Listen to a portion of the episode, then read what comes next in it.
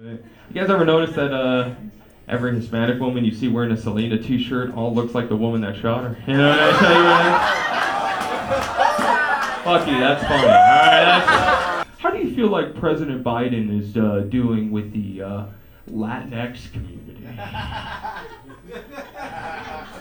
I'm like, dude, what the fuck did you just call me? They figured out that in Spanish, right, that Latino is masculine, right, and then Latina is feminine. So they wanted to make it gender neutral by calling everyone Latinx, which they didn't ask Hispanics if that's what we wanted to be called, right? Like they didn't ever ask us shit, you know what I mean? By the way, like, can you imagine, right, someone who just crossed over the border, right, and be like, hey, what are you? Like, ah, yo soy Latinx, you know what I mean? Like, you're not gonna hear that shit, right? And here's the thing, if they would've done a little bit more research, they would've realized that the entire Spanish language is gender-based, you know what I mean?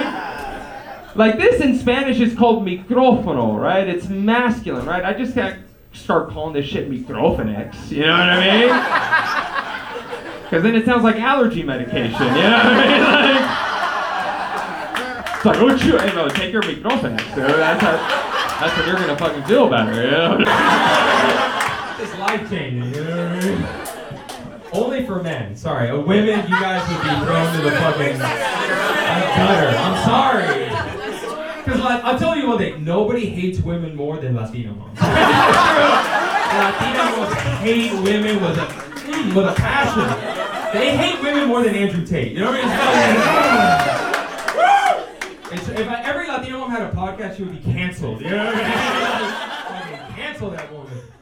But it's true, dude. Like, that was Bryan Day at the Ha Ha Comedy Club in North Hollywood. Give it up for the very funny, the one and only Bryan Day. Thank you for being here, Bryan. It's great to see you, brother. Welcome back to Los Angeles. Dude, thank you so much, man. I'm so glad to be here. It's been great, man. I've been loving it. Enjoying the surprising... Do you really miss it? Yeah. No. Well, I mean, I enjoy it for what it is. I love New York where I'm at now, but, you know, LA has some things that I'm enjoying. Like the homeless? Yeah, dude. I mean, it's so much fun. Just we got to the best homeless here. You guys have it everywhere, and they're like, I'm actually pretty. I'm in awe of what these homeless people are able to build.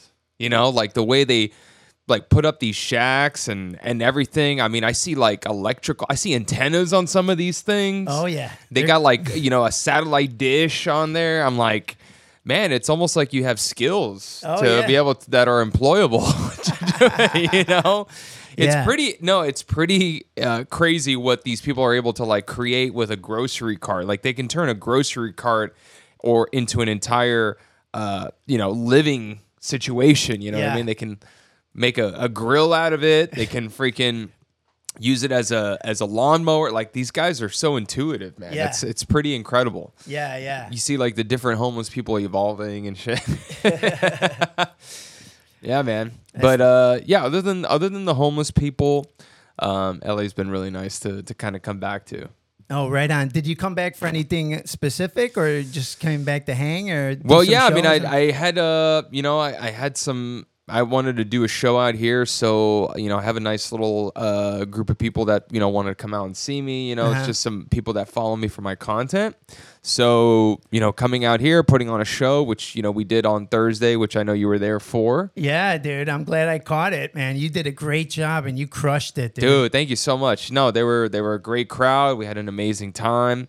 I just want to thank everyone who came out at the Ha Ha on Thursday. And I wanted to do it at the Ha Ha because that was the first club in LA that ever put me up on their weekend shows. Really? Friday, Saturday night, the owners of the Ha Ha. Obviously, you got to prove yourself, right? I was a young comic, and they were the first ones like, hey, man, you want to do a 5-minute spot just to kind of start off? And when you're a new comic and you don't even know if you're funny or not, 5 minutes in front of a Friday night crowd in Los Angeles. Yeah. You know, that's most comics' dreams. Yeah. It's like, oh, I'd love to perform Friday night in LA. Yeah. You know, comics from all across the country. So That's why when I came back, I was like, when I'm going to do my show, I'm like, I want to do it at the Ha Ha. I want to be able to like just kind of come back and just do a night, and everyone enjoyed it. And I got to screen a pilot that I'm going to be releasing soon on my YouTube channel. So yeah, they got a nice really little... saw, dude, and it great job acting in it. Oh, thank you, man. I appreciate that.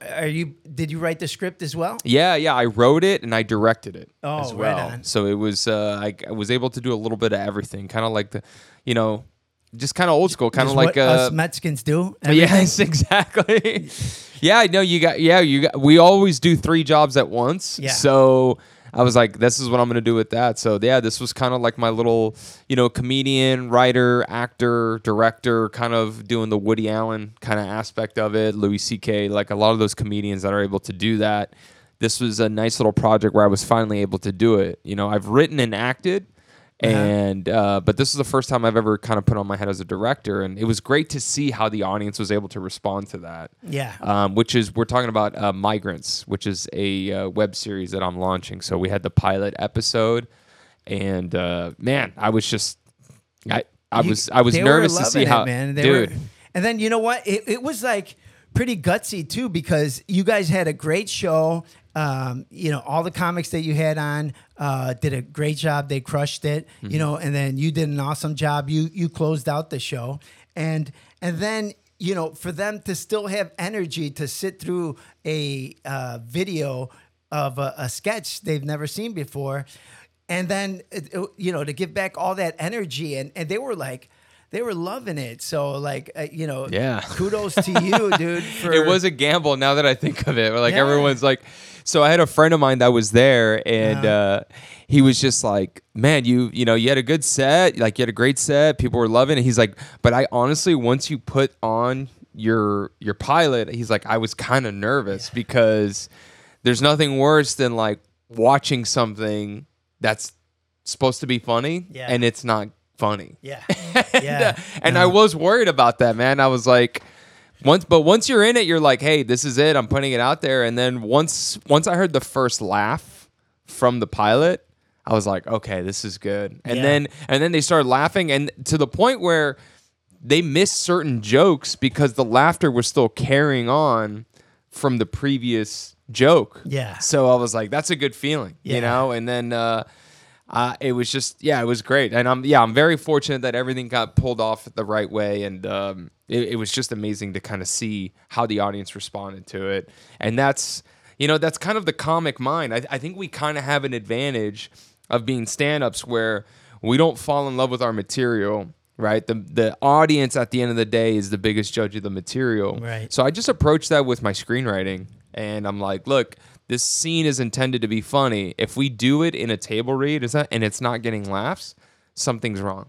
Yeah. And, I've seen other writers that come from like a playwriting background, theater background, and they go, well, no, this shows this character this. And it's like, yeah, but is it funny? It's like, yeah, it's supposed to be comedic. You're like, okay, well, then it's not doing its job. So, I approach that with everything. So when I wrote that script, I made sure that, hey, I want all these jokes to hit on paper, and then it happened to, and this will translate to the screen, which I was very lucky that it did. So that's great, man. And what inspired you writing that screenplay?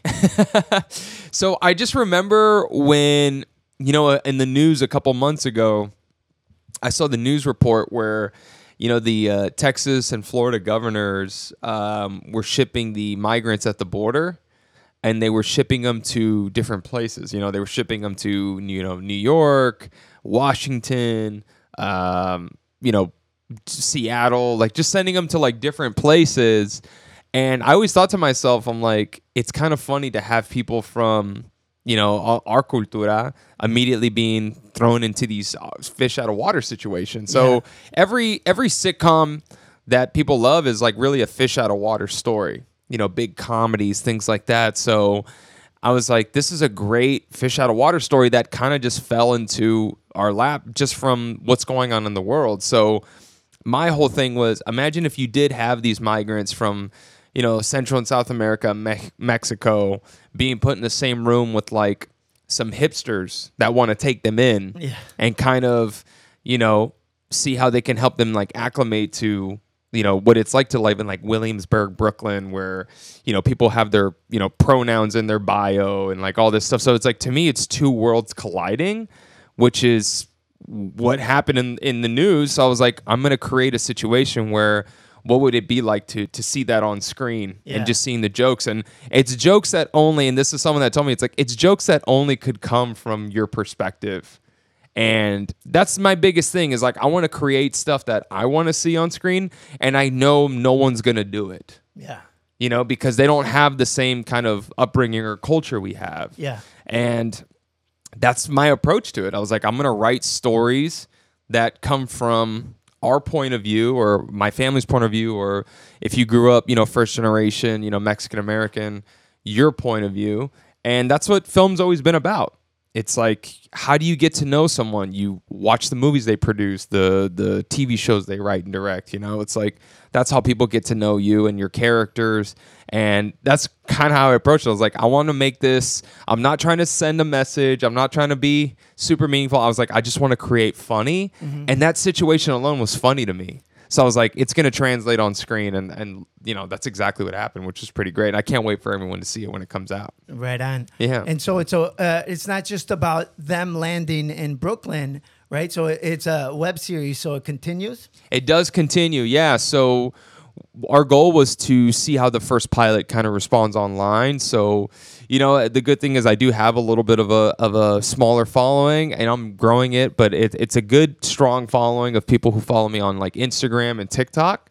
And what I want to do is start creating like bigger, longer form content on my YouTube channel that people can follow. So that way, if they're like, oh man, I love these guys' videos, what else can he do? I want to be like, hey, look, I can tell stories and I can do longer form content. So that's what we're doing now, which has been great. And it's you know, this is our first episode, which I'm very excited to launch. So yeah, from this episode, we want to be able to create 3 more episodes.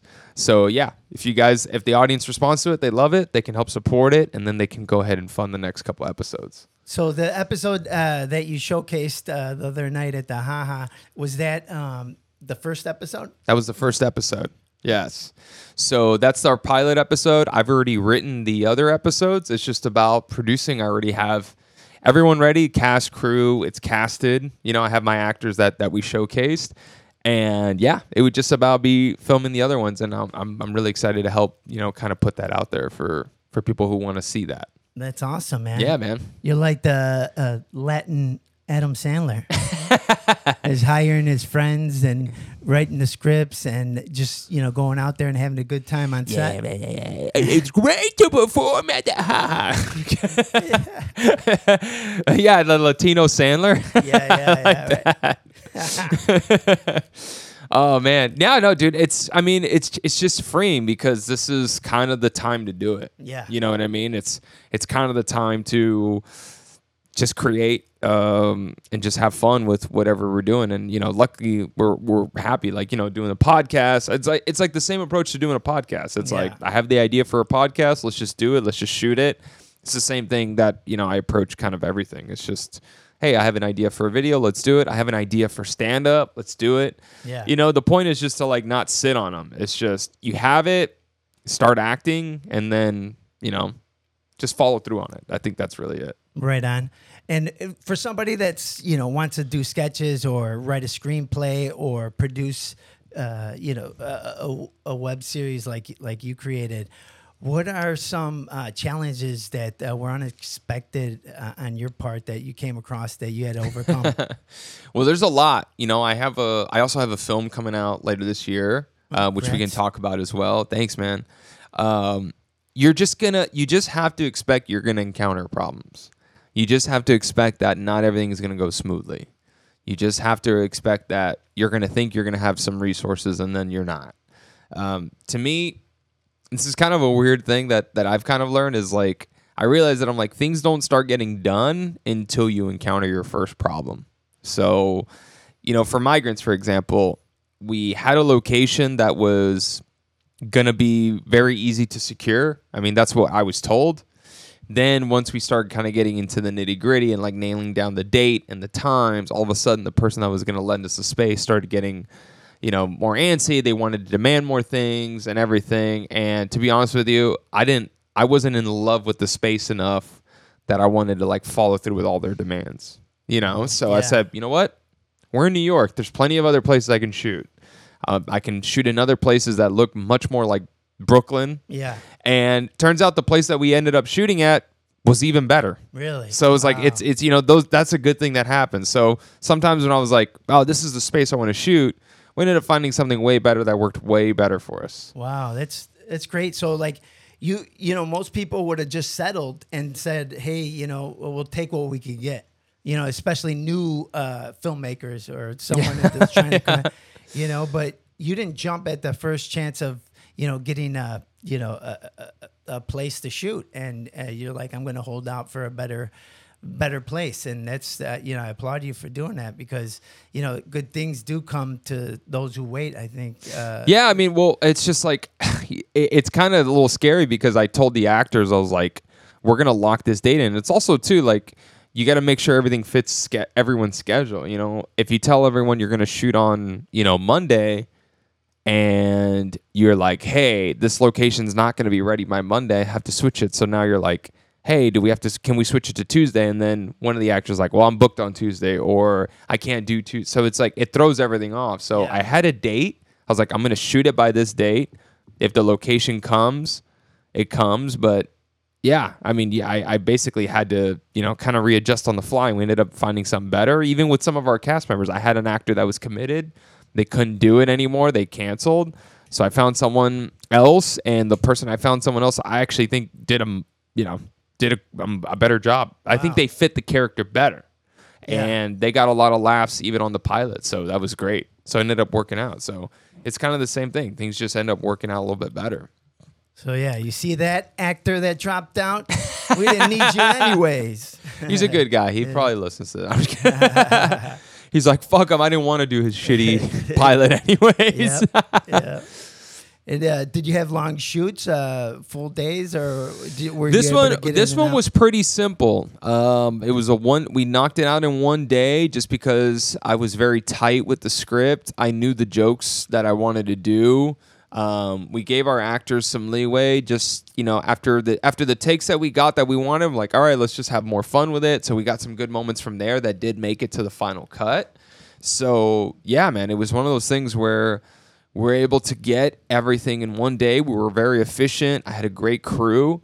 And yeah, we just kind of got lucky. The tough shoot was for the film that I have coming out, which we're going to do a screening for in May. We're in post-production now. That one we shot 4 days. Yeah. We shot at night. It was all-night shoots. So you're talking about from 4 p.m. to 4 a.m. Wow. 4 days in a row.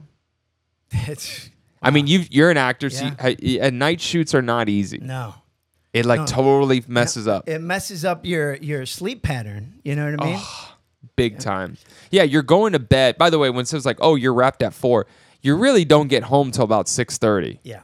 So it's like, you know, especially for me, I was producing, so I had to make sure everything was taken care of, everything. I had to make sure the actors got back to their hotels safely. So we shot it in El Paso, Texas. So this project is called Legalized. Oh, okay. And we're not premiering, we're screening it in May. And we shot it in El Paso in December, which during the day was around like 42 degrees. At night, it would dip down to around 24. Oh, wow. Because it's in the desert of Texas. Oh, I see. And it's so... We had some shots where we're doing outdoor shots and we're running. Wow! So me and the other actor, I was fortunate to act in it. We're running in like 28 degree weather. Jesus. At night at 4 a.m. Wow. Yeah. So those are the days. Yeah, that's when it really kind of gets long, and you're just like, at that point, you're just thinking of like, what's it gonna look like in the final cut? That's all you're thinking about, because that's all that can kind of keep you going. So. That was a lot of fun, but that was long days, you know. But everyone on the first day is chipper. They're joking. They're cracking jokes on set. Everyone's having fun. The energy's flowing. You know, it's getting late, but people are drinking coffee. It's fun. Yeah. Then by day 3, like you could just tell everyone's just like on low sleep, low battery, and you got to make sure you get the moments with your actors, and you also have to make sure that your crew's not falling behind on, you know, setting up shots, and you know, because you shoot one angle, you got to shoot everything the other angle, and everything, and so you gotta make sure you have crafty set up, so everyone's fed and they have their coffee, and then their coffee, meth, we passed around crack to everyone on set, and that did help. Right. So everyone who shits on crack, you can't shit on crack, dude. Crack helps.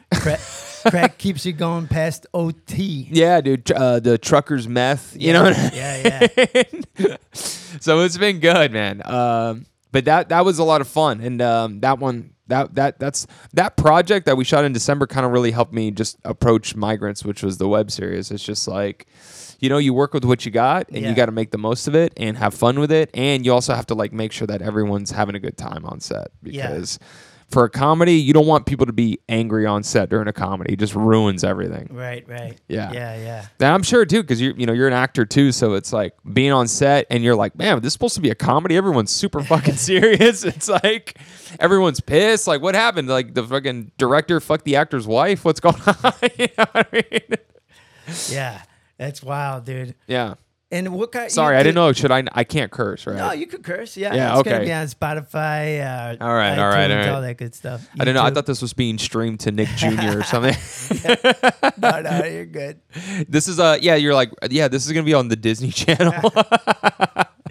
No, you're good, dude. Man. So, what got you into stand up? And did you start in Los Angeles, or did I? LA was my starting ground, man.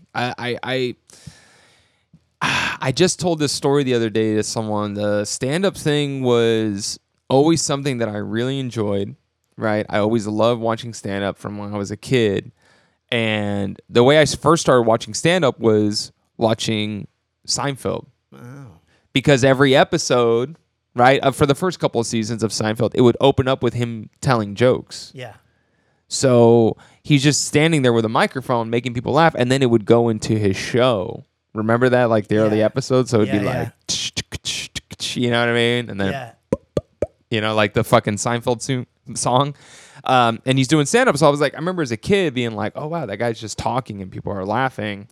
And I always liked to make people laugh. Like in class, I was always trying to joke with my friends. My whole family's funny, right? You know, my parents are Mexicans from Juarez, so like, you know, they all just make fun of each other and joke around with each other. I had two older brothers. Okay, you were the youngest? No, I'm the second youngest, so I have a younger brother. So there's four of us. Oh, okay. So I have three brothers, so there's four guys total in the house, and it was just a very male dominated household. It was my dad. Yeah. It was me. It was my two older brothers, my one younger. So, and my mom was basically like. She basically was a man, you know? So my mom was very progressive. This was like before, because she would always just before Caitlyn? Yeah, before Caitlyn, exactly. My mom identifies as he, him, because she just was like, she used to bust our balls too. You know, she'd be like, you know, making funny, like, hey, no te has bañado, hediondo, ve bañate. You know, like, go shower, you smell like ass. You know, like, that's how Mexican moms talk to you. They just talk to you, like, straight up. They don't, it's not like when you would go to your white friend's house and be like, Timothy, did we do bath time? If not, you're not going to be able to play your Nintendo. And then the kid's like, shut up, mom. You know, like, I remember going to my white friend's houses and just seeing how they would, you know, talk to their friends. So, always just comedy was in my house all the time. And then Seinfeld, when I used to watch that as a kid, I was like, oh, wow, you can actually just do that. And in the show, he would label himself as a comedian, right? In the show, he would say, it's like, you know, I'm a comedian. I was like, oh, wow, that's something that you can do. So the seed was planted there. And then once I was kind of old enough to, you know, decide where I want to live on my own, I came out to California, man, and that was kind of it. I was like, I want to do comedy, and people were like, did you start in Texas? I'm like, no, I never even did one open mic in Texas. I was like, I'm just going to go to LA and be a comedian and an actor. And right after high school or college? High school. Oh, wow. Yeah. I said, fuck college. Yeah. I was like, I'm not going to college. Yeah. And turns out that was actually a really good move, because I remember when I went to my first acting class, everyone was like graduated from like, you know, you know, Idaho State with a theater background. And so it's like all these like people that would move to LA, they, you know, got their theater degree, but they owe like, you know, 50 grand in debt. And I'm just like, dude, I don't know a penny to anyone, and I'm in the same position you are. I am in the same acting class, and in, you know, and I'm going to the same auditions you are. Like, you know, so that was it. And then with stand up, you know, you don't go to school for stand up. Right. You just have to fucking do it. That's what I love about it. It's like there's no school for it. There's nothing. It's literally just it's a Neanderthal. It's rubbing two sticks together and seeing if you can make fire, which is laughter. Yeah. It's literally going on stage, talking into a microphone, and waiting for laughter to come out. It's Neanderthal shit. Yeah. Sticks, you know, that's what they do. They rub two sticks till fire comes out. You go on stage, you talk until laughs come out. So, yeah, I didn't go to college because I knew this is what I wanted to do. And was your family supportive? Yeah, they're Mexicans, right? So as long as you're not, you know, being a drug dealer, or I mean, if you're, as long as you're not going to jail, yeah, they're like supportive, oh, you know. Nice. Yeah. As long as you're not a drug dealer or anything. Actually, you know, my mom, even if I was a big time drug dealer and like, you know, giving her a new Mercedes every year for her birthday, she would have been cool with it. Like, hey, mijo, he's providing a service. You know what I mean? People like it. And then, did you see my new E-Class Mercedes? You know. But yeah, my parents were always supportive, just because I wasn't doing anything bad. They're like, you know, he's living on his own. I wasn't asking him for anything.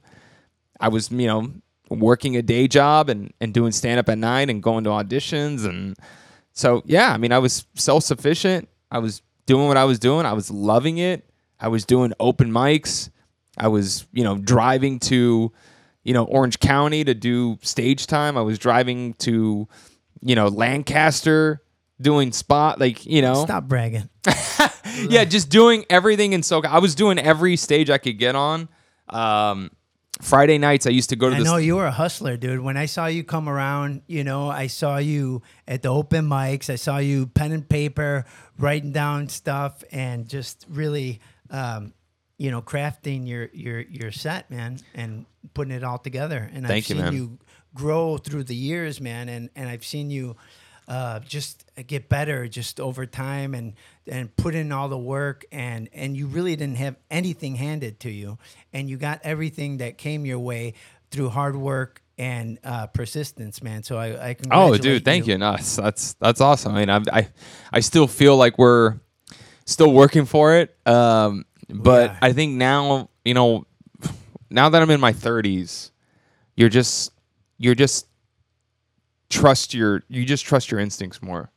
So in everything, and comedy helps do that. Comedy helps like strip you down, you know. So no, I appreciate that, man. It was just a lot of, yeah, you're right. It was a lot of just staying on top of it. And I never understood like those people that could just go on stage without like any notes and like just work material out on stage. I was always very much like I need to know what I'm saying before I say it kind of comic. Uh-huh. So, like an actor.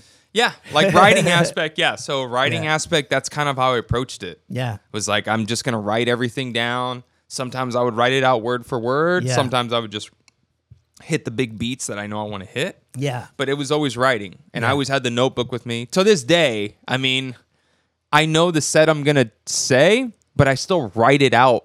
Oh. Like, I write out my set list. If not, I don't feel good on stage. Oh. Like, I still write it out. That's so like great, dude. I could do the same. So like there's times where I like go to a club and like I'll headline and I'll be like, I'm gonna write out the set that I'm gonna do before I go on stage. So like I'll do, you know, every bit, every chunk, like, okay, this bit, this bit, this bit, this chunk, blah, blah, blah. I'll do that for show one, and then for show two, I'll do the same thing. I'll rewrite it, even though it's the same thing. Just because my mind, it helps just organize it in my head. Dude, and that's so smart, man, because I was so against writing everything word for word, you know, when I first started. And let me just tell you something. It bit me in the ass later because... tell me. No, because I was trying to get... I was approached through Eric. I'm sorry, I'm blanking on his last name, but he was the booker for Comics Unleashed. Oh, Byron Allen's show. Yeah, dude, I remember that. And dude, he approached me multiple times, man, and he's like, dude, just, you know, we want to get you on, man. Just write out your set, what you're going to do and then send it to me, email it to me. I'm like, I don't have it written down. It's all up here, dude. You know, I got bullet points, you know, because I'm borderline illiterate, you know what I mean? Because, yeah. Just tell him, you're like, I really don't know how to read and write, dude. Yeah. Yeah. No, but, you know, so that's just something to know if you're an up-and-coming comedian, is to get in the habit of having it all written down, because like I said, it went and bit me in the butt when it was time to get on a network show. Dude, I actually, and I say this respectfully, I actually credit you, bro, to multiple people for actually helping me become a screenwriter. No way. Yes. How so? So you told me a very similar story. So what I love about Eric, and this, your audience will like this, Eric is a guy that he's just so honest and so transparent, and he's been like that from day one, because I love Eric, because I've been around you, dude, when you don't like someone, and I could tell. And I also know that you when you like someone, you freaking really love them. Like, you're a loyal motherfucker. Yeah. But I also do know that you own your L's.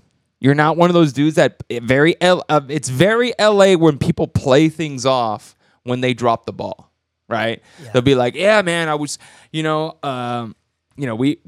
comics that have been on these competition shows like America's Got Talent and everything, and the night before they're supposed to be taping, dude, we see them at the club. They're boozing, they got some chick on them, they're out late, and then." I've seen it happen, and I know you've seen it happen. The next night they go on stage, like especially during the last Comic Standing 8 days, they would do their set. They just did their first round. They got some TV exposure, and then they go on stage and they eat it the next night when they're supposed to be taping because they didn't go to bed early. They didn't do all the prep work, and then they'll just say, "Oh man, the judges had it against me." They don't own their L's. But you told me a story where you really owned an L, and it stuck with me. All right. It was a lesson. Let me relive it right now, because I don't remember. I know you probably don't remember, but I remember it so vividly when you told this story that it actually inspired me to start writing films. All right, let's hear it. So you told a story, and if people don't know, Eric is not just a hilarious comedian, but he is a legit matinee actor. I mean, you're a great actor, dude. I've seen your stuff. You're a great actor, and I want to work with you. I really do, because you have such a great on-screen presence. Thank you, buddy. I remember you told me that you did a stand-up set, and you already were working as an actor in L.A., and you got some really strong attention from some top-tier management and representation, which is good. I mean, that's what we fight for. It's like you want that guy that's just going to make one phone call and get you into any room in Hollywood. And you told me you had that. And you said that this agent was able to get you into direct meetings with heads of casting of Paramount, Universal, NBC, CBS, the Studio City, and at the end of every meeting, they would ask you, do you have any script ideas? Do you have anything? And then you were like, I just had to tell them no, because I didn't. And they're like, do you have anything that you've written for a show idea, sitcom, comedy, movie ideas, anything? And you just, at the end of every meeting, they would all ask you that. And you were like, I just told them. I was no. Yeah. And you're like. And you know what? That's what I heard back from them. No. Until that agent said, no, we're not working with you anymore. Yeah. And then boom. Yeah. And I remember you were so honest about it, because we were just there and you were talking to a few of us, a few comics. I was, this was a few years ago. And you were like, all I could do was just look at these heads of casting and just basically just hold my dick in my hand and just be like, I don't have anything. Nothing. And when you told that story, it really stuck with me, because I was like, I want to be ready that if that moment ever happens, I want to make sure that I have at least 3 or 4 scripts that I have that I could send over them to read, TV show ideas, screenplay ideas.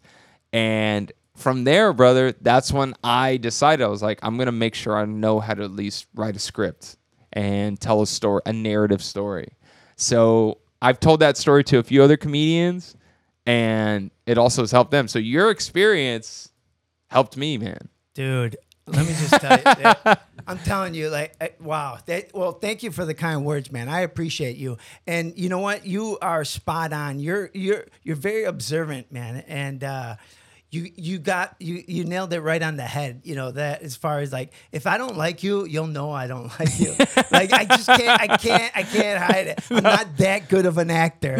You know? I appreciate you sending my praise my way and telling me what kind of actor I am, because I do respect it, and I it's a form of storytelling, just like stand up is, how we were talking earlier. Yeah. And I respect what we do, just like you respect what you do by what you do, what you're saying to the audience when you write out everything that you do, Bryan, which is very commendable, and it's your way of respecting the audience, is that you don't go up on stage and, well, we'll see what happens. Well, we'll see how tonight goes. You have it all written down. And you said, you know what? This is what I worked hard, I've been working on these jokes, and this is what I've worked, all this time for. And I'm going to respect these people that paid money to go and see me, mm-hmm. and I'm going to give them these jokes that I've worked so hard for. So I didn't even think of that, but yeah, dude, I didn't even think of that. You know what, man? That's your way of saying, you know what? Thank you for getting the babysitter and, paying for the, the parking. And thank you for, taking time. You only get one night off or two nights off, depending on your work schedule. That's like true. The people that come see you, right? Yeah, you're right. And they paid money to come see you. And what you're doing is you're saying, look, I know you did all this and made all this effort to come see me. I'm going to give you something that I know that is funny because I've been working on it for so long. That's your way of thanking them. And dude, I don't know. I kind of went off on a thing. I don't know. No, but I didn't even think of that, because you're right. It is, for most times when you go out to a comedy club or anything, it's really many people's first time ever going to a comedy show. It's not really on a lot of people's lists, right? Like, most people go out to eat, go out to a bar, they go out for drinks, they go out. Dude, people go out fucking bowling before they go out to a stand-up show. So by the time that people have hung out enough to where they've done a bunch of different things, then they finally go, hey, why don't we go to a comedy club and go watch some stand-up comedians? And if you go up there and their first time ever going to a comedy club and the comic up there is just, mumbling, they're not really going anywhere, they're not making any strong points, they're not really giving it their all, and they're just kind of like, hey, what do you guys want to talk about? Like that comic, dude, you don't realize, but you've ruined that customer for many other comedians. All versus right, if right, they dude, go I get it, man, stop talking about me. I'll write shit down, man. Jesus. What I'm saying, Eric, is you've really fucked it up for a lot of Jesus. You didn't fuck up your career. You fucked up a lot of guys' career. Yeah. If you came to my show and you saw that part of me, I'm sorry. But no refunds. No, you're like, I put that in the ticket, no refunds at all. Yeah, dude. No, I didn't think of it like that, but that's a really good point. Yeah, and you know what? I didn't think about it like that before either, Bryan. And this is like, 15 years doing stand-up, and this is just me realizing this at this age. Well, better late than never, right? But you know what, dude? If I would have realized that when before I got those meetings with these, executives at these networks. That big agent got me through, right? If I would have known that at that time, then I would have had more respect for the people I was sitting across from in those meetings, and I would have had something prepared. Yeah. I mean, you can do that about anything. And the thing is, like, you take that with you now, and you're right. It's one of those things where it's you kind of go through life, especially as a creative, and you focus on all of your faults because you're like, shit, if I would have done that different, where would I be now? Or maybe that would have led to this opportunity and everything. But truth be told, man, I mean, it's kind of like relationships, right? You're like, man, if I would have maybe, you know, called that girl back more, or, you know, been more present on some dates, maybe that relationship would have turned into this kind of relationship. But at the end of the day, if it didn't work out, you got to just apply it, learn the lesson. And then when you date someone new, you're like, shit, okay, now I'm going to make sure I'm going to be this kind of guy with this girl, you know? Yeah. Yeah. And that, you know, it's the same thing with relationships. So it's like, I think kind of comedy in life is like really, really kind of coincides with, you know, how we handle our, you know, dating life or love life. Yeah. You know? Yeah. Especially like career wise. 'Cause if you can find any woman that'll tolerate dating a comedian, God bless her, you know, because we're really not the best people. And it seems like you're in a good spot now, dude, with your lady. Yeah, I'm just going to edit that part so my girlfriend doesn't hear that. She doesn't know. Yeah, she's still under the spell that you're this amazing guy. She hasn't seen how much of a piece of shit you are. No, dude, she's really supportive, and I really lucked out because everything you just said was absolutely true about us comics. You know, we got a lot of good things to offer, but, you know, we got some baggage, right? Dude, I mean, I know, like, you know, my lady will say, she's like, you're incredibly selfish. And I'm like, I know. I'm like, I know this. I've talked about it with my therapist. Like, I'm like, I am this selfish person. Hence why I'm on stage talking to a room full of people and I want to be the center of attention. Yes. You know, it's like, sorry, you know, like you kind of have to be a little bit, you kind of have to have a little bit of that. But the point is that when you're with that person, you got to like just check that at the door, you know? Yeah. Which is kind of hard to do sometimes. It's really hard. It's hard to do when like you go on or like you travel to a different city, you crush, and then you come back and your girl's like, can you just rub my feet? And you're like, rub your feet. I just murdered in, you know, Portland, Oregon for three nights, you know, and then you got it, but you got to be that guy. You got to humble yourself. Yeah. Yeah. And rub the feet. Are you a foot guy, Eric? I am. Yeah. That is so you're like, oh, I'm all over the foot. Dude, I love feet, dude. No way. Are you like a legit foot guy? Yeah. Yeah. I'm full on. Are you a toe sucker? Yeah, that's right, dude. Yeah. Good for you, man. The bunion's right, you know? Oh, yeah. The bunion's got to be there. No, are you really? No, seriously. Oh, yeah, no, absolutely, dude. Feet are fucking incredibly... Mexican. I know, I'm a dirty Mexican, too. I'm a foot guy as well. So it takes one foot to know the other foot. You know? If the shoe fits, I'm sucking on it. Right? Yeah. No, it's so important. Do you ever recommend a shoe for your wife? I'm sorry. Right? Dude, I buy her shoes. I buy her shoes because I want her to wear certain shoes. And no way! Wow, you actually that's. I am like, I'm gonna buy you these shoes because I want you to wear them. Okay. Yeah. No. Yeah, I want her to do. But unfortunately, dude, my girl's got some not great feet, so it's good. I picture other women's feet when I'm with her. Yeah. She's like, are you thinking of someone else? I'm like, just their feet. Dude, that's so funny. Just their feet. Yeah. I like everything else. I like how she's built every way else. Yeah. It's still you, but I'm thinking of this Asian girl's foot that I, you know, put in my mouth 10 years ago, you know? That's hilarious. Yeah, I know. We are dirty animals, man. Have you ever had a chick with like a big foot? Like just like you're like, damn, that's a clog right there. That's a hoof. Yeah. No, not that I could recall, but I guess all feet look the same in the dark, you know? I don't know. Okay. Yeah. Wow, dude, you got to be careful, dude. You can't just put any foot in your mouth, dude. That's true. Have you ever dated a tall chick, like a tall chick? Yeah, I actually like tall chicks. What's the tallest you've ever been with? I think it was like six? I think it was 6 foot. Like, but I didn't date her. I just was with her. Yet you romanticized her. Yeah. You had an encounter. Yeah, I had an encounter. And she was 6 foot. 6 foot, yeah. Damn, 6 foot's pretty good. Yeah. That's a good one. Yeah. But she had a small Adam's apple, so it kind of made up for it. But the balls were huge, though. Yeah, huge balls. That's good. She made up for it in ball. Yeah. Small Adam's apple, big ball. That's my kind of girl. It's my kind of gal. No. What about you? Do you like tall chicks? I don't go out of my way to date them, But I have dated some taller women, and you know, part of it is good to date taller women. You're what, like 6 foot?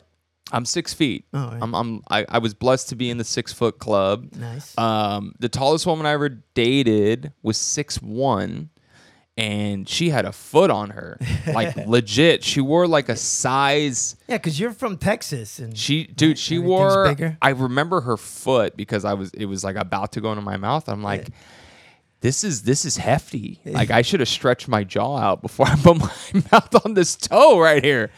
It was like a hoof, but she had her feet were nicely taken care of, which was nice. But I didn't realize how big her feet were until they were like this close to my face, and I was like opening it like when you see a Carl's Jr. commercial, you know. I was like, holy shit.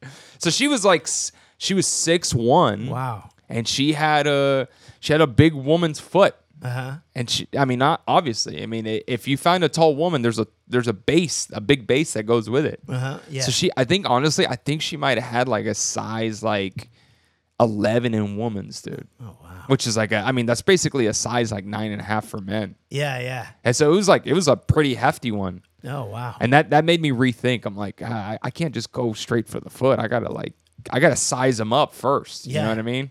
Oh, it's like you ever go to the gym, and because I feel like every guy's done this. You ever go to the gym and being like, kind of picture like, hey, what if this guy tried to fight me? How would I fight someone that big? At the gym? Yeah. Oh, okay. Yeah, yeah. Like you ever size up dudes? Yeah. Not like you're gonna do it, but you're right. If this guy were to come at me, what would I do? Absolutely. If he's like this much bigger than me? Yeah, yeah. So now I'm doing that with women's feet. I'm sizing them up. Nice. Yeah, yeah, man. The thing about big feet, I think the shoes are more expensive, aren't they? So it's a good thing to avoid them. You gotta be careful. On a budget. Man. Yeah, my lady's got some small feet, okay. Even small for her size, right. Which is nice because I do like a little petite foot. It's cute. Oh, right on. Yeah, a little cute foot. You know, like when you're cuddling and you see the foot kind of come on your calf, you're like, oh, that's a cute foot, versus like a big old, freaking Shaquille O'Neal foot. So I told you I met my girlfriend through the dating app during the pandemic. Where'd you meet your wife? I met her on a dating app. Ah, there you go. Tinder. There you go. So you did Bumble. Yeah. Which is that's the new one. Yeah. By the way, that's the feminist app because women got to reach out first. Right. So she liked what she saw with Eric Alegria. Yeah, yeah. Well, it's a good thing that I had my headshots ready. Do you use the headshots? Oh, of course, dude. I know. Yeah, aren't those? That's like a slam dunk. I mean, I paid for them, right? Yeah, you're like, I better get something out of it. Exactly. Get some, hot sex out of it. And when she recalls, seeing my profile, she always mentions the good pics. Oh, she's like, the picture stood out. Yeah. So it's best $350 I've ever spent. Yeah, that's not bad. Did you have a pic of you? This is what every comic does: the stand-up pic. You know what? I don't think I remember having the stand-up pick. Where you're like, with the Laugh Factory behind you or the Improv. You ever had one of those? I had one of those. Just on, my social profiles, but not on my dating app. I don't think so. Okay. Yeah. Because that is like the kind of male comic, like, I'm a comedian card. Yeah. You know what I mean? Like, yeah, yeah. Because I used to have that. I used to have the Laugh Factory logo behind me with the stand-up pic. And that was great backdrop. And immediately women would be like, oh, you're a comedian. You perform at the Laugh Factory. I'm like, yeah, do you want to come by? You want to come to my show? And that was the move. Yeah, yeah. Obviously. So I pulled that. I used that card because it's the same thing with the headshot. You're like, dude, I'm doing comedy. I've given up my whole life for this. I better get something back. Right? Yeah, yeah, totally. And you've been with her for a while, right? Because you were with her in Los Angeles before you left, right? Yeah, yeah. We've been together for how long has it been? Almost 8 years. Wow. Yeah, I know. It's crazy. Dude, I can't even believe it. So, at what age did you get married? 28. Wow. Yeah. Okay. So not too bad. Yeah, yeah. It was 5 years. 28 is not too bad. Yeah, yeah. I mean, that's young for LA. Yeah, yeah. Everyone's like, what? 28? That's so young. I'm like, everyone I know back home has already had like 4 kids by the age of 28. Yeah, so yeah. It was fine for me. I was like, 28, I'll just go and do that. But don't most people get married to have kids, and you still don't have any kids, right? No kids. I don't know. That's the new age, dude. Women don't want to have kids these days. And that's good, right? I mean, for right now it is, yeah. But what if I do want to have kids? Uh-huh. I don't know. I've been kind of thinking it. I'm kind of getting the dad itch. Do you have any relatives that have kids already? Oh, yeah. I'm the youngest of four, so all my siblings have kids. How do you feel? How do you feel about the kids thing? I love being a great uncle. Do you want to be a dad? I'm good with being an uncle. Ah, yeah, okay, yeah. Okay. Yeah. So you're it's not something that really is a big appeal to you. No, not at this age. Yeah, I'm a lot older than you. I'm 47. Shut up. So, yeah. Eric, dude, you are... Yeah. By the way, this proves that we are the fountain of youth. Latinos are. Dude, it is. Dude, you are... You look amazing. Thank you, brother. Yeah. Yeah. It's the guacamole I put on my face every day. The guacamole mask? Yeah. It's delicious, too, by the way. You got to make sure you have the pico de gallo. You know what I mean? Yes. But that's... Oh, yeah. I mean, look, it's always possible for us as guys. Yeah. Which is kind of nice. Yeah. It's always possible. But, I just don't want to be the old dad. You know what I mean? Why not? What? Is it? Yeah, why not? Oh, yeah. I mean, I just... don't want to be that old guy, man. You know, it's like I'm too old for this shit. I don't want to. Did your dad have you guys young, or was he a little bit older? Young. Yeah, like Mexican, dude. True. I know. My mom too, dude. Like, but by the time my dad was 28, he had all his kids. Yeah, dude, that was back then. They just didn't care. They were just like, I'm just gonna bust and move on to the next kid. You know. I don't, honestly though, like I think we're the one generation where, having kids, like we really think it through. Back then, I felt like they were just so like cavalier about it. Yeah, I'll have a kid. Why not? And they just start blowing loads in our moms. Oh yeah, our dads were just blowing loads in our moms early. Left and right, dude. Dude, yeah. Yeah. Have you ever accidentally like had a Have you ever had the scare though? Have you ever gotten close? Yeah. Oh yeah, no. Yeah, I've taken the trip to the clinic. Eric, I love it, dude. You've already, so you have gotten close. That's how you know. You're like, I can't do it. I got cold feet. Yeah, you did. Big cold feet in your mouth. Yeah, that kid would have been like 24 already. Yeah, dude, you passed one early? Yeah. Woo! Yeah. I've never gotten to the point where I've gotten the chick pregnant. Oh. I've never gotten to the point where we had to take that drive to the P hood. Okay. I've never done that, which is good. I'm a responsible adult out there. I don't know, because I've always thought that, like, I've just gotten scared. I'm a big condom guy. Okay, well, good for you, man. You're like, I'm not. Yeah. Yeah. I've always, if I've ever like engaged, I'm responsible. I'm like a Boy Scout. Yeah. Like I've already got my little, I got my condom ribbon. Yeah. You know, like my condom badge. I'm like, I always got it ready. I like your joke that you have about condoms. I want to hear. Let me see. I have your stand up with me right here. Maybe it's in one of these clips here. My condom joke. Yeah. There's nothing wrong with a good condom. God bless him. Do you hear anything playing? Not through my ears, no. That might be it right there.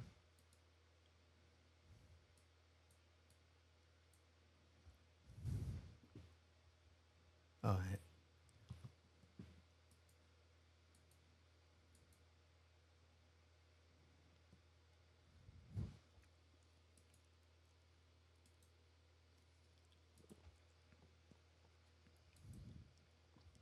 Did you have that one camera in the back the whole time?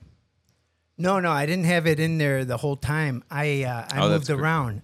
So, I moved around to different places because I didn't want the same angle. No, okay. No, that looks great, dude. That's awesome. You need variety. Makes it more interesting. Good times, man. What a great crowd, man. I'm so glad you were there. Yeah, dude. Me too. Oh, my gosh. There's nothing like a great, just a comedy audience that comes out and they're just ready to have. Oh, yeah, dude. Totally. No, they're a great crowd. You did a great job, dude. Thank you, brother, man. Yeah, I appreciate you being there. Yeah, dude. And you know what, man? Dude, I'm so happy that you took that little bit of knowledge, you know, that I experienced, and you applied it. And because, you know, I was lucky enough to get some, you know, gems just from, you know. I mean, your talent, you deserved it. Thank you. You did. I mean, you're a great actor. You're a great comic. But like, it's like these gems of knowledge, and you'll do the same thing. And I'm sure you've affected other comedians too, because you're really gracious with your time, and you're very, you know, approachable. And, you know, what I see from you is that, you know, you're just really nice to, you know, up and coming comics. So I'm sure you've affected some other comedian's life. And what I tell other people is just pass it on, right? Pass on the knowledge. I think that's what, I mean, I had a lot of comics give me advice early on. And what was great is that, you're right, I had those people that like kind of just like, they let you hang around them, and they don't need you around them, but they just let you. Yeah. And in fact, you're kind of in the way. Yeah. And they'll be like, hey, we're going to go grab a bite. You know, the after show bite. We're like, hey, we're all going to go out this diner or something. And they just happen to invite you. Yeah. Like that means everything when you're starting out. When you're so young and you just want to be in the same room with people that are like making a living doing what you want to do, and they're doing great. It's you would not believe how valuable that was to me. And I had a few comedians that did that early on, and I still remember that. And yeah, anytime I try to, and I always try to, I try to humble myself too, because there are times where it's like not the most convenient thing to do, but you also realize you're like, man, people did that to me.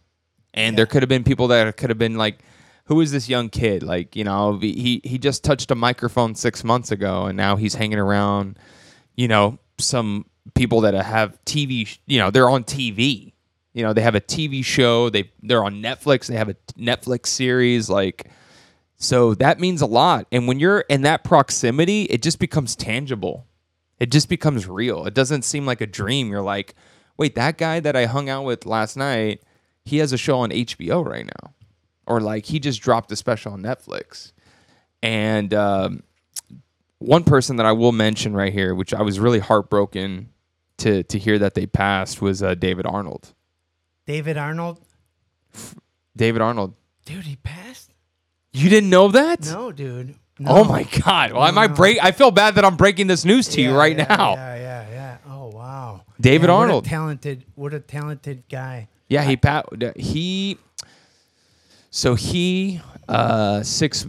couple months ago, I saw that his Instagram had posted that, you know, it was one of his family members, and they were like, unfortunately, we are, you know, it hurts us to inform you that, you know, our David Arnold's no longer with. And I was like, what? And then I saw like other comedians sharing their story, and it was one of those things where it really impacted me, because I was about maybe two years into stand up. And again, it was at the Ha Ha. Okay. This is why. Yeah. And David Arnold, I was a young comic. I got a guest spot on a Friday night show that he was on. And after my set, he went out of his way. And I watched him. He watched my set. And he laughed. And he went out of his way to tell me. He was like, man, he's like, how old are you? I was like, I'm 24. And he was just like, you're really funny, man. He's like, your jokes are solid. And after that, he gave me the same level of respect that he did to, you know, comedians that were already at the Laugh Factory, the Comedy Store.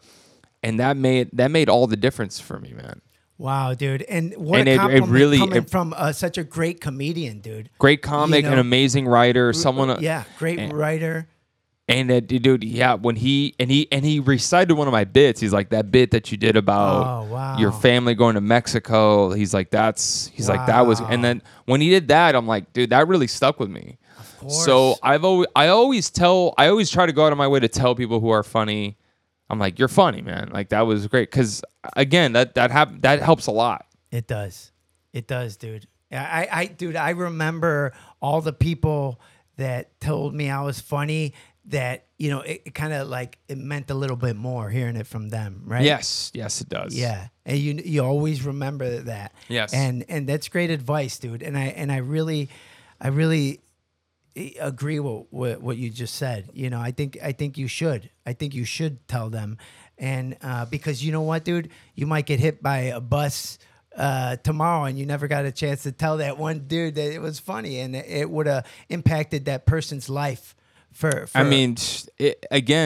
those things that stay with you. Yeah. And whenever I find myself in that position or something, and I find a comic that it's like, hey man, you know, you're funny, or like, what could I do to help? I still do that even out in New York. I do that out in New York. It's one of those things where it's never going to be convenient all the time. But when you go out of your way to do it, it can make, you know, kind of all the difference. And you could take that outside of stand-up and just do that for anything. Yeah. You know? Yeah. Just being nice to people really stands out, especially in an industry that, you know, treats all of us like shit. Right. It's like, you don't have to be part of that, you know? So. Yeah. I feel like, you know, stand-up comedians need it even more than actors. You know what I mean? Yeah, there's a lot of actors that, like, live in their own world, you know, and...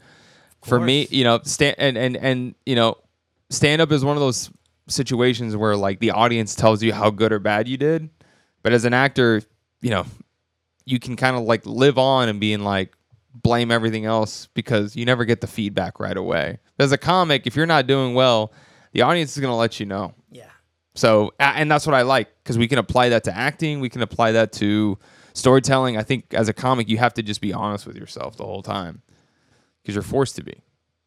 Yeah, that's one of the struggles that I felt faced with, you know, getting the filmmaking going, because we don't have that immediate reaction from the crowd. No, so you don't. No, you got to just take a chance and think, hey, you got to just.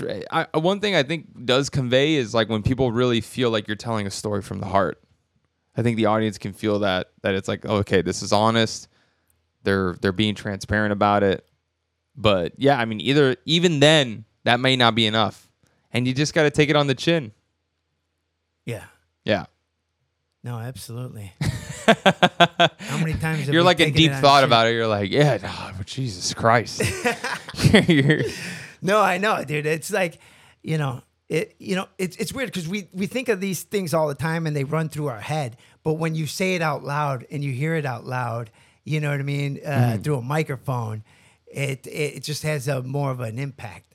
So that was just, or maybe that was a drug flashback that I just had. Yeah, you just had a little acid flashback.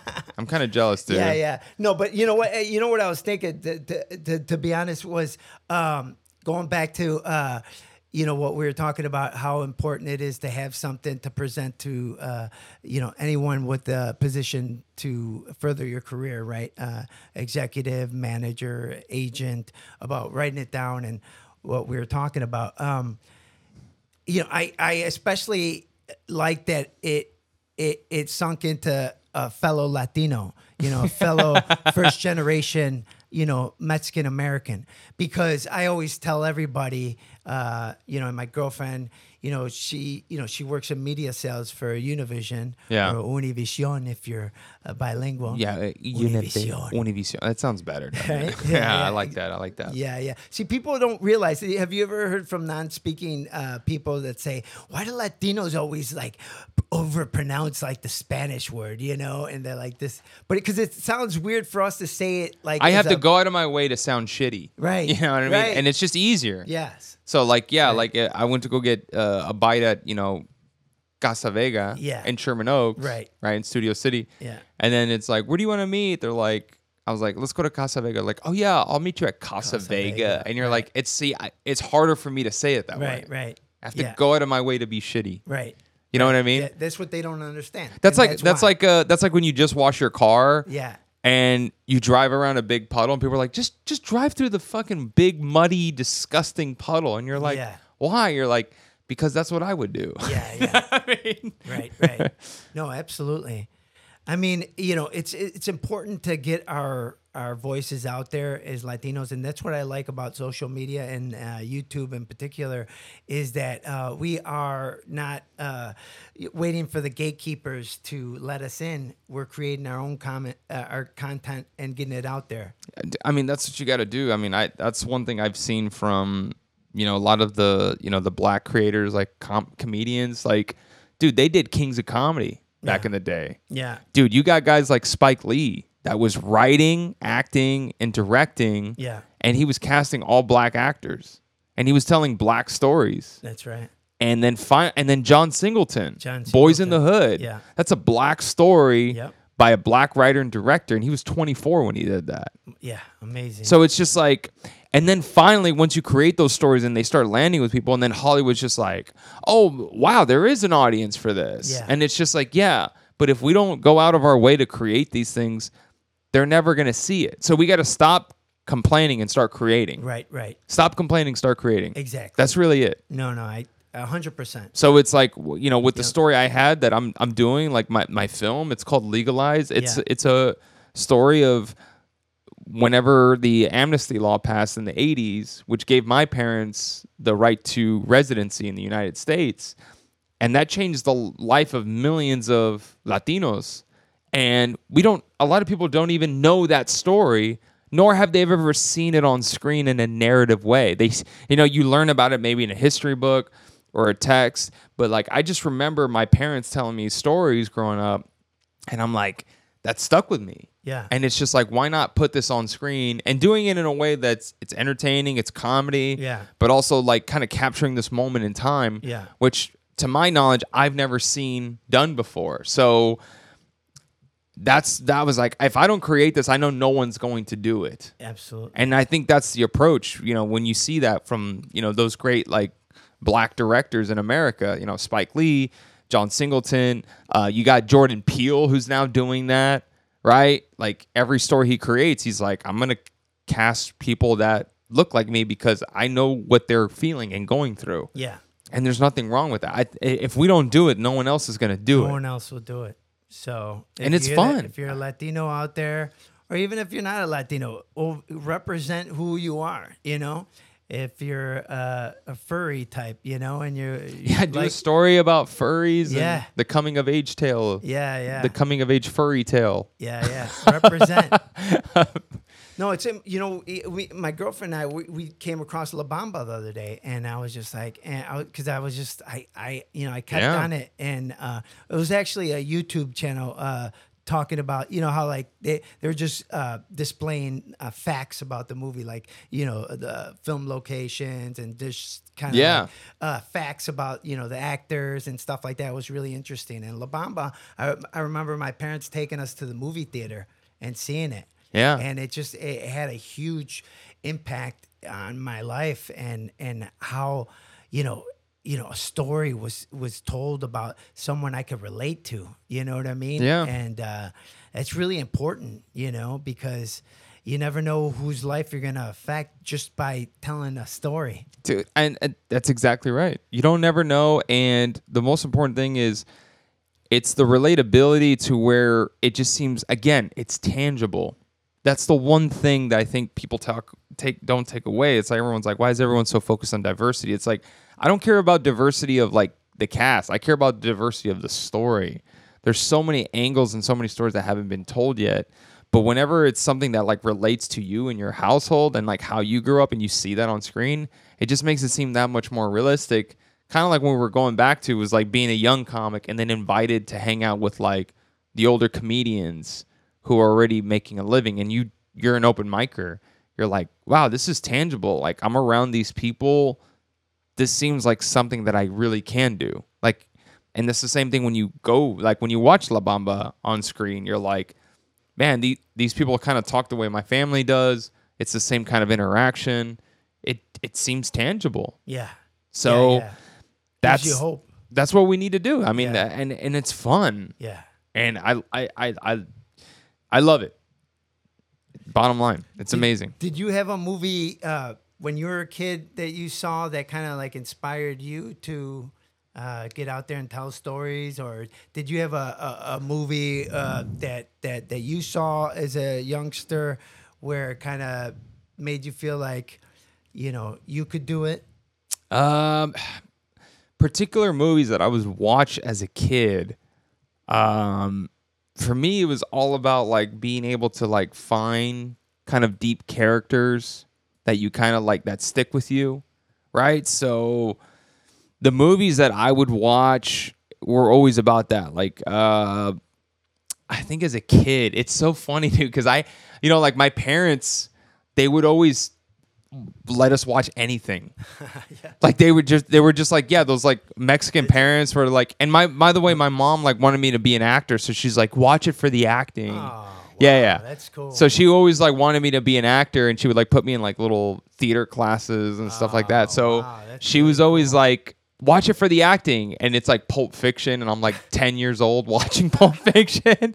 But she's like, look how good the acting is. Like, so wow. I got, yeah, my parents would like let me watch these like hardcore. I remember watching Heat as a kid. I was like, no wow. Way. Yeah. And it's like one of the most like. Wow. You had some bad parents. Yeah, I know. I did. I was exposed to all of it. And now I do comedy, which goes to show you I could have been a serial killer. Oh, you know? Man. I'm just kidding, Mrs. and Mr. Torresdey. But the funny thing is that my parents just let me watch anything as a kid. So I wasn't filtered with anything, and I knew what movies were. My parents explained to me what movies were. So if there was something on screen that I thought was like a little crazy, my mom was like, they're just actors like you are. So it just made it easier. Wow. So yeah, I mean, I would watch, you know. Was she, I mean, wow, was she an actress? She wasn't, but she liked it a lot. Oh, wow. And she wanted me and my brother to be an actor. Wow. And she was like, I think, you know, you would be good at this. Wow. And she would like, my mom would, you know, I grew up in Texas, but she found like a little talent agent, and she was like, my kids want to be actors. And, you know, we did some like photos at like Walmart or JCPenney, Montgomery Ward. We did like little, do you remember Montgomery Ward's? We did like little photos there, and then my mom used that as headshots. And I remember going to like auditions and stuff. Wow. And that's something she wanted. So like at home, you know, my mom would like let us watch like the movies that were like in big and the theater. Yeah. So like I remember seeing Forrest Gump as a kid, and wow, seeing like all these movies, Pulp Fiction, Shawshank Redemption, like wow, just like all these like heavy topic movies. But mom was like, they're actors. They're like you. Yeah, yeah. You know, you're on set. You know, like so you cool. When you're in a play, you're rehearsing. Yeah. So it made me look at it differently. Yeah, I saw it from a different perspective. But yeah, I remember just watching movies and just enjoying them, and really kind of just like walking away and being like, "Wow, that was a story." You know. Yeah. Right. So I can't say one film in particular that stands out, but it was more just like, just the whole movie aspect was great. You know? Yeah. And the way that my parents approached it. How about TV shows? TV shows, definitely. TV shows, definitely. Seinfeld was a big one. Okay. Seinfeld was big because I saw like the comedian aspect and the interaction with the characters and everything. And that's a show that I purposely would try to watch when I was like 10 or 11. Just watching Seinfeld. Saved by the Bell. Same thing. Oh. I remember watching Saved by the Bell a lot as a kid. And it's just like entertaining, and I mean, like Mario Lopez on TV. Yeah. I'm like, okay, that guy. People used to call my brother Slater because he kind of looked like Mario Lopez. Yeah, so he used to be called Slater. So I would watch it and be like, oh, yeah, that's like my brother. You know, and he, you know, he's Mexican-American. Yeah. And my brother was like kind of a, you know, he was a weightlifter, so he was kind of buff like him. And yeah. So, yeah, people would call my brother Slater. And I remember his friends coming over, and like that was his nickname. They would call him Slater. Wow. So I remember watching it and I'd be like, oh, that's like my brother. So it did kind of make it tangible. It made it relatable. Like one character would do that. Fresh Prince of Bel-Air. Watched that a lot growing up. Just like these shows. Yeah, like comedies. Right. Stood out. Yeah. I was like the world of comedy. Yeah, yeah. Yeah. Yeah, same here. Yeah, those shows stood out to me. Yeah. And, you know, you kind of take them with you. It's weird. Like those are weird influences, but they stick with you. It's the stuff that you can like look back on, and be like, wow, I remember a lot of details about this show that I haven't watched in since I was a kid, but I know like the lines, the dialogue, the moments, everything. It's weird. It's weird what stays in your mind, you know? Yeah, it is weird. Yeah. So, you know, if you had the genie that grant you that one wish and you got to do, you know, the television or movies mm-hmm. or stand-up, what would it be? What would your one wish be? My dream life is to have a... I've dreamt about this because I used to have a really shitty telemarketing job. The type of job where they don't allow you to have your cell phone at your desk. Well, that is a shitty job. Yeah. The type of where they literally like monitor your behavior. F them, dude. Dude, yes. But I had to work it because I was like, it fit with my acting and stand-up schedule. Okay. So... They used to just give you pen and paper. So I used to just write jokes. I used to just write. To be honest with you, it's kind of a good thing. You know how some people like take a break from their phone? Yeah. This job was like, you're taking a break from your phone 6 hours a day. Wow. So I was like, okay, good. So your mind starts wandering. Yeah, sure. So I started doing a lot of dreaming. Yeah, a.k.a. working. Yeah, I know. I don't say manifesting, but like I was just picturing like, what would my ideal day? So I figured it out. Wow. So... The one place I really want to live in LA, I would live in LA, by the way. Okay. For this to happen. And why did you take your ass to the East Coast? I don't know. No, I like New York too, but it's like if my dream scenario is I would have my production company's office inside the Warner Brothers lot. Okay. So you like that lot? I love the lot. Yeah. I love the Warner Brothers lot. Yeah, it's classic, dude. Yeah, I know. It's really classic, man. And it's close to like Disney and you know, like you hear all the stories. Yeah. So it'd be like Warner Brothers. Yeah. I'd be on the Warner Brothers lot. I would live in Toluca Lake where it's located. Yeah. And I would just be able to like walk there and then every day just be able to like produce something, have something shooting in the sound stage. We're going on location. So I would be doing that all day and then at night just pull into the Laugh Factory, the Comedy Store, and just do a set, and then go home, and that's it. Like that's the dream right there. Yeah. Like if you're like everything lines up, you can get whatever you want. What would it be? It's like I want to be a showrunner, actor, and then a stand-up at night. Nice. And there's people that are doing it. Sure. So it's like it's tangible, it's doable. Yeah. So that would be it. I was like Warner Brothers lot, have my office there, my own little bungalow. Yeah. Have my dog in there. Yeah. You know, be able to go home, grab lunch, come back. Yeah. And then at the end, and then at night, go do spots at the Improv. You know. Yeah. That's kind of the mix to be in. I'm like, that seems like a great life. Yeah. And well, that's what your white counterpart does, Adam Sandler. That's the life he's living. The Sandman. Yeah, I know. Adam. So if I can't do it, I'm gonna at least try to, you know. Yeah. I'm gonna kill him. I'm just kidding. There could only be one. Exactly. Yeah. Dude, that's a great life, and I believe you could get there, brother. Thank you, man. I appreciate it. Yeah, for sure. Yeah, definitely. You got the chops, man. And just keep doing what you're doing, dude, and keep knocking it down, man. Everything, every obstacle, you just keep knocking it down. Thank you, brother. Yeah, and you'll get there, man. Dude, I'm so happy for you and everything you have accomplished and everything you're doing. That's why, you know, when I saw that you were doing filmmaking, right? I was like, oh man, I want to see what he's doing. You know what I mean? Because and when I heard you were going to be back in LA, I wanted to go see you, and then and you said you were showcasing your webisode. So I was really excited to go there, and I'm glad I got the opportunity to do that, and it didn't disappoint. I appreciate it. Yeah. I appreciate you coming by, and I'm glad it didn't suck. Yeah. No, so am I. It would have been so awkward. Yeah, you're like, I wouldn't have invited you here.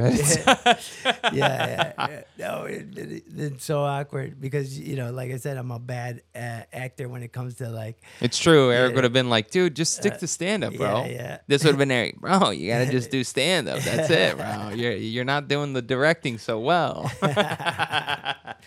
No, keep doing it, man. Keep doing it and try different things and take chances and... you know, it's a beautiful world and a time that we're living in where we actually get a chance to do it. Appreciate it, brother. Yeah, yeah. Thank you, man. Thanks for having me on, man. Dude, I love you, brother. Love you too, man. Thank you for doing the Poop Dollar podcast. Poop Dollar! And let people know where they could check out your webisode and where they could find you. Yeah, guys, so just follow me on social media. Instagram is my big one, so just type in BTD Jokes. I make it easier. Just B as in Bravo, T as in Tango, D as in Delta, Jokes.